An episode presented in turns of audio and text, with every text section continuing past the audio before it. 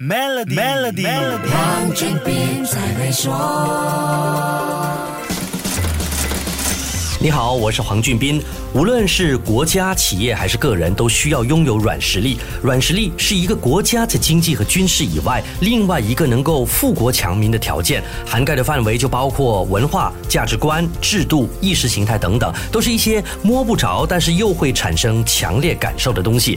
如果不从政治角度来谈，这些渗透到生活层面的元素，用我们熟悉的语言，可以用品牌效应来简单概述。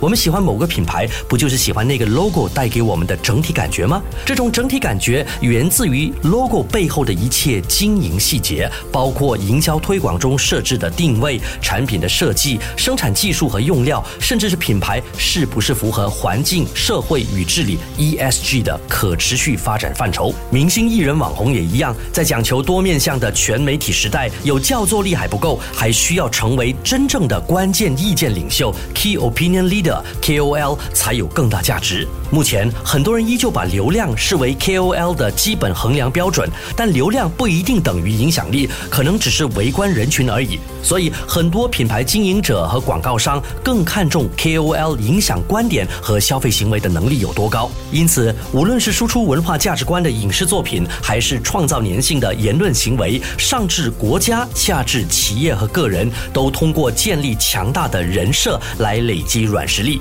建立一个连贯、持续、符合普世价值，也就是基于人类良知和理性价值观的人设，也就成为很多成功企业经营品牌的基础条件。因为这些是超越国家、民族、文化和宗教，放在世界哪一个角落都能够被接受的价值观。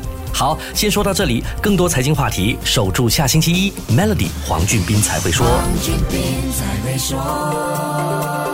浏览 www.dot.maybankpremierwealth.dot.com/slash/rewards 进行投资及投保，可获更高回酬，并能赢取两克黄金。附条规。